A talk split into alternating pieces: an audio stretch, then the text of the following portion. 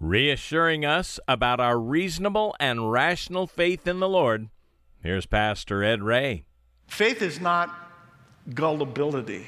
Faith is not an irrational commitment to beliefs despite evidence to the contrary. There's a great deal of evidence to support faith. Granted, God is unseeable, but that doesn't mean he's not touchable. Granted, you cannot see the kingdom of God, but the kingdom of God is among you, Jesus said, and it's true today. Zion now with hands, and in this place dwell with man. Sick be healed, and the crippled stand, singing hallelujah. My kingdom built with the blood of my son, selfless sacrifice for everyone. Faith, hope, love, and harmony. Said, let this world know me by your love. Often, our faith is pitted against science. Yet the scientist believes his science and the Christian his God for the same reason. There's good evidence, and it's reasonable to do so. Well, hello and welcome to Grow in Grace with Pastor Ed Ray. If you were with us last time, you'll remember we were exploring the subject of our faith in God and what encourages it. We continue in that theme as we make our way through Paul's first letter to the Thessalonians.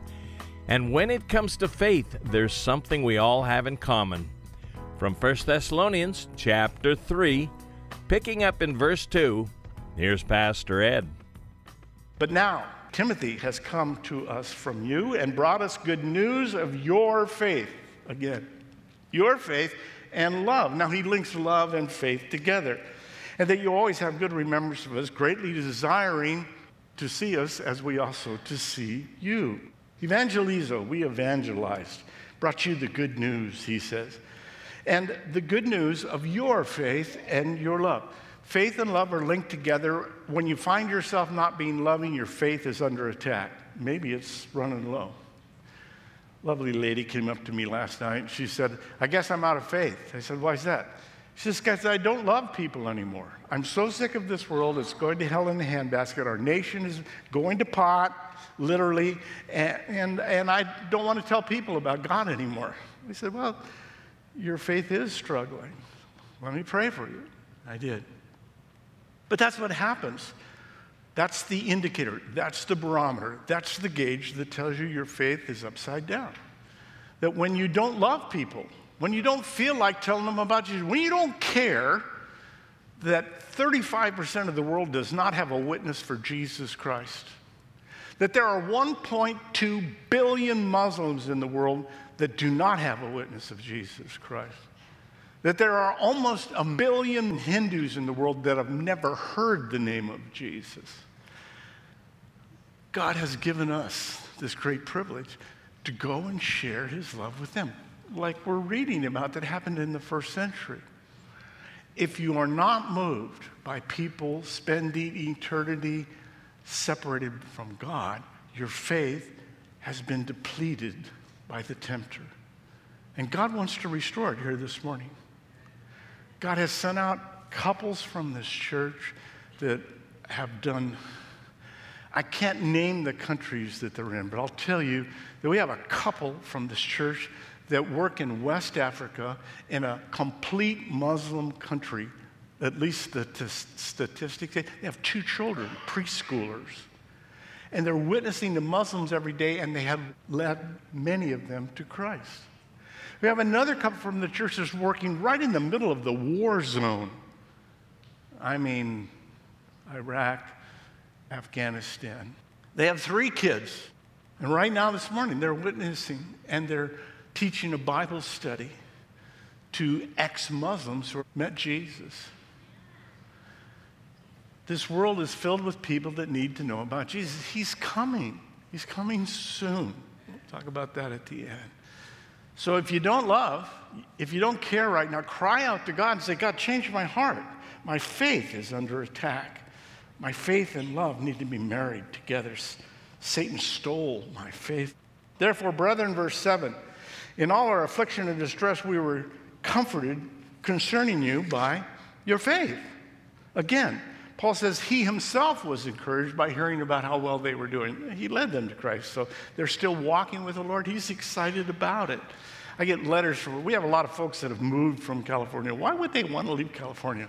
I, I got a letter this week from a gal, uh, a mom and uh, her kids and her husband are in Kansas, and they wrote me this really nice letter. They, they were here eight years ago for a long time, and they left eight years ago.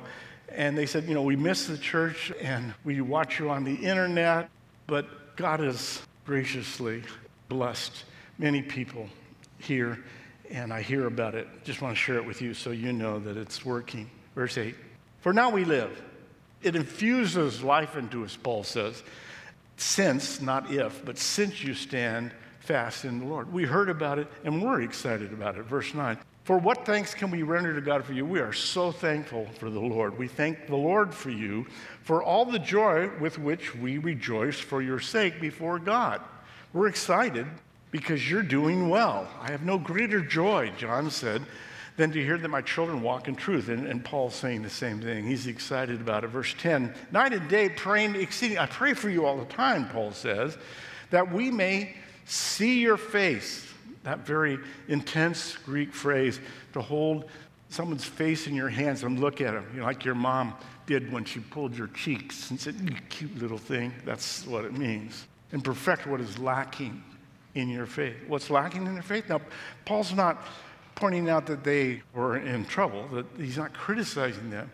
He's saying that they're growing like we all are, that nobody has arrived. The sanctification, being set aside for Christ, is a process, and it takes all our lives. So you're lacking things. I'm lacking things. And don't stop growing. There's more. That's what Paul is saying. God is calling some of you to go to the mission field. You're not going to be able to keep avoiding it. He's talking right now. Don't stop growing. There's more. Verse 11. Now may our God and Father. Now, Paul goes into this beautiful blessing. It's really a prayer, the last three verses. Now may our God and Father Himself and our Lord Jesus Christ direct our way to you. May He bring us back to you. Verse 12, and may the Lord make you increase and abound in love to one another and to all, just as we do to you. So make you grow and love people even more, your, that your faith would be encouraged. Verse 13, that he may establish your hearts blameless. Blameless? It doesn't say sinless, it says blameless. Well, how do you get blameless? Well, you confess your sins because if you confess your sins, He's faithful to forgive your sins. That's what He said. His promise is that when we confess, say the same thing God says about what I did God, I blew it, and it was sin. He says, forgiven. And it's done, it's gone, and you're blameless in holiness before our God and Father. But Paul is talking about something coming. Before God our Father, at the coming of the Lord Jesus Christ with all his saints. For the third time, Paul encourages them and you and I that Jesus is coming again. Oh, Pastor, they've been saying that for 2,000 years. Yes, but they didn't have the North Koreans 2,000 years ago. Yes, but they didn't have the Iranians cranking out yellow cake. Only takes 22 pounds of plutonium to reach critical mass, and boom, we have a hydrogen bomb. Jesus is coming. All you have to do is look at the news. He's coming soon. That's what Paul is talking about. And he's coming with all his saints. All of those who have died and left their bodies in the ground, their soul and spirit went with him. And he's coming again. We're going to see that he's coming to bring back and collect all the bodies in chapter 4. Read ahead. It's a great chapter. You'll love it. It's amazing stuff. He's coming, and he's going to take us all with him. Okay, faith. Your faith right now, this morning, this moment in time. How is your faith? Best illustration I know about faith is an old one. And you've probably heard it before, probably told by thousands of pastors over the years. But I mean to encourage you with it and ask you to reach out to God for more faith. Okay, so it's a civil war right at the end of it, and a pastor in the South has lost everything. Church burned to the ground, family home, the parsonage destroyed, uh, wife and children gone. And so he decides to push the restart button and go west. True story. And uh, it's the dead of winter. It's the last week of January, first week of February, and it's freezing cold. And he gets to the Mississippi River and he goes to cross the bridge he's familiar with, and it's bombed out. It's gone from the Civil War. And so he walks down to the bank of the river and he looks out, and it's a sheet of ice. And so he takes a rock and he throws it out, and it slides across the ice. He looks around for the biggest rock he can pick up, and he throws it out. It hits and slides out. And so he starts to walk out, and, but all of a sudden, his knees start knocking together and he's afraid. So he gets down on his hands and knees. Now, I apologize for the theatrics, but I want you in this story, okay? I want you to own this story to, this week. And so he's on his hands and knees, and uh, river ice like that wobbles. It goes up and down, right? And so every time he does this, it buckles. And this. It's a half a mile wide at this spot frozen. He doesn't know how thick it is in the middle of this black ice that looks like he's going to go through it. So he's doing this, this fast, half mile. His hands are freezing. He gets out to just about the middle, he said, and he hears a noise behind him. He thinks, oh no, it's cracking, and he can't swim. And, and so he, he turns around and he looks, and it's an African American guy, an old black man with white hair. And he's coming down the riverbank in a wagon filled with coal with four horses in front of him, and he's singing at the top of his lungs. And when he gets to the river's edge, he doesn't even slow down.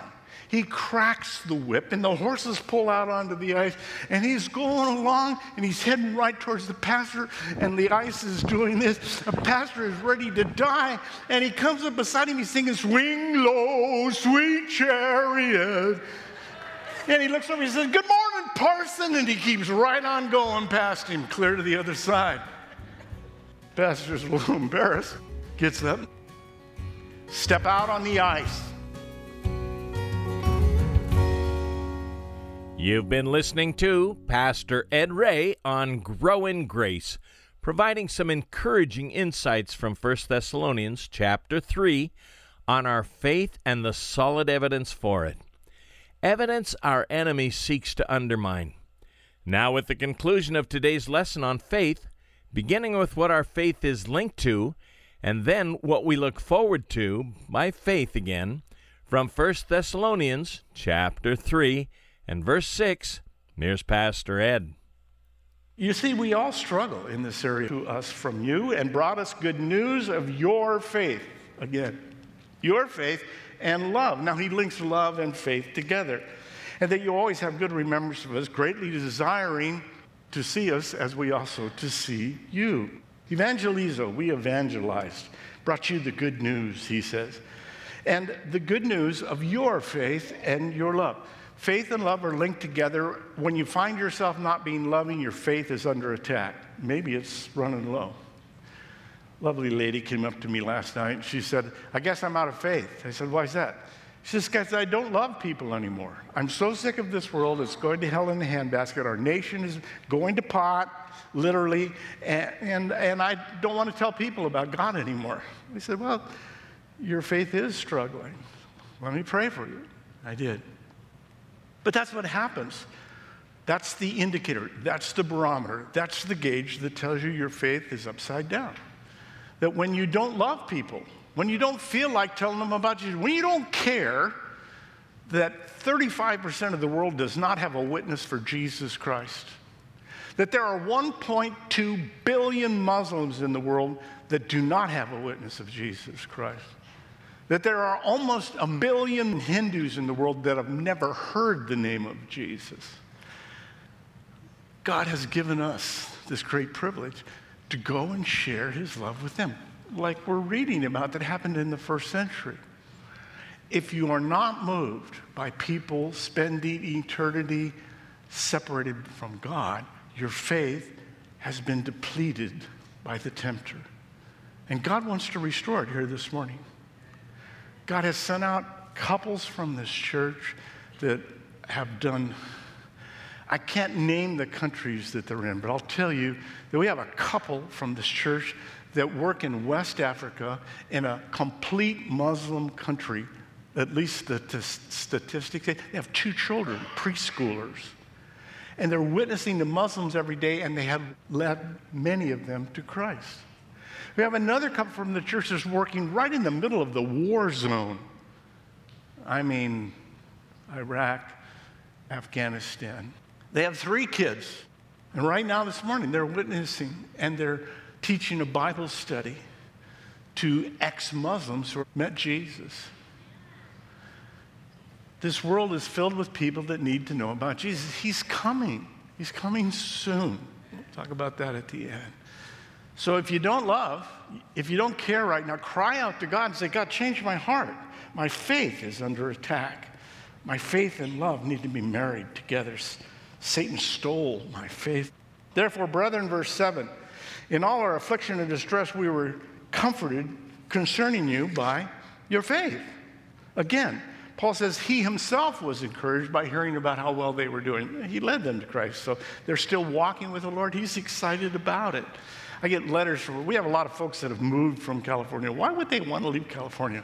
I, I got a letter this week from a gal uh, a mom and uh, her kids and her husband are in Kansas, and they wrote me this really nice letter. They, they were here eight years ago for a long time, and they left eight years ago. And they said, You know, we miss the church and we watch you on the internet, but God has graciously blessed many people here, and I hear about it. Just want to share it with you so you know that it's working. Verse 8 For now we live. It infuses life into us, Paul says since, not if, but since you stand fast in the Lord. We heard about it and we're excited about it. Verse 9. For what thanks can we render to God for you? We are so thankful for the Lord. We thank the Lord for you, for all the joy with which we rejoice for your sake before God. We're excited because you're doing well. I have no greater joy, John said, than to hear that my children walk in truth. And, and Paul's saying the same thing. He's excited about it. Verse 10 Night and day praying exceeding. I pray for you all the time, Paul says, that we may see your face. That very intense Greek phrase to hold someone's face in your hands and look at them, you know, like your mom did when she pulled your cheeks and said, You cute little thing. That's what it means. And perfect what is lacking in your faith. What's lacking in their faith? Now, Paul's not pointing out that they were in trouble, that he's not criticizing them. He's saying that they're growing like we all are, that nobody has arrived. The sanctification, being set aside for Christ, is a process, and it takes all our lives. So you're lacking things. I'm lacking things. And don't stop growing. There's more. That's what Paul is saying. God is calling some of you to go to the mission field. You're not going to be able to keep avoiding it. He's talking right now. Don't stop growing. There's more. Verse 11. Now may our God and Father. Now, Paul goes into this beautiful blessing. It's really a prayer, the last three verses. Now may our God and Father Himself and our Lord Jesus Christ direct our way to you. May He bring us back to you. Verse 12, and may the Lord make you increase and abound in love to one another and to all, just as we do to you. So make you grow and love people even more, your, that your faith would be encouraged. Verse 13, that he may establish your hearts blameless. Blameless? It doesn't say sinless, it says blameless. Well, how do you get blameless? Well, you confess your sins because if you confess your sins, he's faithful to forgive your sins. That's what he said. His promise is that when we confess, say the same thing God says about what I did God, I blew it, and it was sin. He says, forgiven and it's done. It's gone. And you're blameless in holiness before our God and Father. But Paul is talking about something coming. Before God our Father, at the coming of the Lord Jesus Christ with all his saints. For the third time, Paul encourages them and you and I that Jesus is coming again. Oh, Pastor, they've been saying that for 2,000 years. Yes, but they didn't have the North Koreans 2,000 years ago. Yes, but they didn't have the Iranians cranking out yellow cake. Only takes 22 pounds of plutonium to reach critical mass, and boomo, we have a hydrogen bomb. Jesus is coming. All you have to do is look at the news. He's coming soon. That's what Paul is talking about. And he's coming with all his saints. All of those who have died and left their bodies in the ground, their soul and spirit went with him. And he's coming again. We're going to see that he's coming to bring back and collect all the bodies in chapter 4. Read ahead. It's a great chapter. You'll love it. It's amazing stuff. He's coming, and he's going to take us all with him. Okay, faith. Your faith right now, this morning, this moment in time. How is your faith? Best illustration I know about faith is an old one. And you've probably heard before, probably told by thousands of pastors over the years. But I mean to encourage you with it and ask you to reach out to God for more faith. Okay, so it's a civil war right at the end of it. And a pastor in the South has lost everything church burned to the ground, family home, the parsonage destroyed, uh, wife and children gone. And so he decides to push the restart button and go west. True story. And uh, it's the dead of winter, so last week of January, first week of February, and it's freezing cold. And he gets to the Mississippi River and he goes to cross the bridge he's familiar with, and it's bombed out. It's gone from the Civil War. And so he walks down to the bank of the river and he looks out, and it's a sheet of ice. And so he takes a rock and he throws it out, and it slides across the ice. He looks around for the biggest rock he can pick up, and he throws it out. It hits and slides out. And so he starts to walk out, and all of a sudden, his knees start knocking together, and he's afraid. So he gets down on his hands and knees. Now, I apologize for the theatrics, but I want you in this story, okay? I want you to own this story to, this week. And so he's on his hands and knees, and uh, river ice like that wobbles, it goes up and down, right? And so every time he does this, it buckles. And this, it's a half a mile wide at this spot, frozen. He doesn't know how thick it is in the middle of this black ice. It looks like he's going to go through it. So he's doing this, this fast, half mile. His hands are freezing. He gets out to just about the middle, he said, and he hears a noise behind him. He thinks, oh no, it's cracking, and he can't swim. And, and so he, he turns around and he looks, and it's an African American guy, an old black man with white hair. And he's coming down the riverbank in a wagon filled with coal with four horses in front of him, and he's singing at the top of his lungs. And when he gets to the river's edge, he doesn't even slow down. He cracks the whip, and the horses pull out onto the ice, and he's going along, and he's heading right towards the pastor, and the ice is doing this. The pastor is ready to die, and he comes up beside him, he's singing, Swing low, sweet chariot. And he looks over, he says, Good morning, parson, and he keeps right on going past him, clear to the other side. Pastor's a little embarrassed, gets up, Step out on the ice. Pastor Ed Ray encouraging us to step out in faith. Whatever God calls you to do and wherever God calls you to go, you can trust the Lord is able to bless you and keep you. This is Grow in Grace, and for a CD copy of today's message from 1 Thessalonians, just call 844 77 Grace. That's 844 77 Grace. Or you can listen online at thepackinghouse.org. You'll find an archive of past radio programs there too, which comes in handy should you miss a message on the radio. Go to packinghouse.org and look for our radio page. Grow in Grace is made possible through the generosity of our listeners. God is doing a great work through radio. You can be a part of it. When you support us with a gift of any amount, we want to say thanks by sending you The Knowledge of the Holy by A.W. Tozer. This is a classic devotional that has moved the hearts of believers from well over a century. Each chapter focuses on one attribute of God from God's infinitude to his immutability, grace and goodness. I think you'll find it to be both theologically rich and approachable. Again, we'll send you the knowledge of the holy when you give a gift of any amount to grow in grace. Just call us at 844 77 Grace. That's 844 77 Grace. And then join us next weekend as together we grow in grace through a study in 1 Thessalonians with Pastor Ed Ray. This program is presented by the Packing House Christian Fellowship in Redlands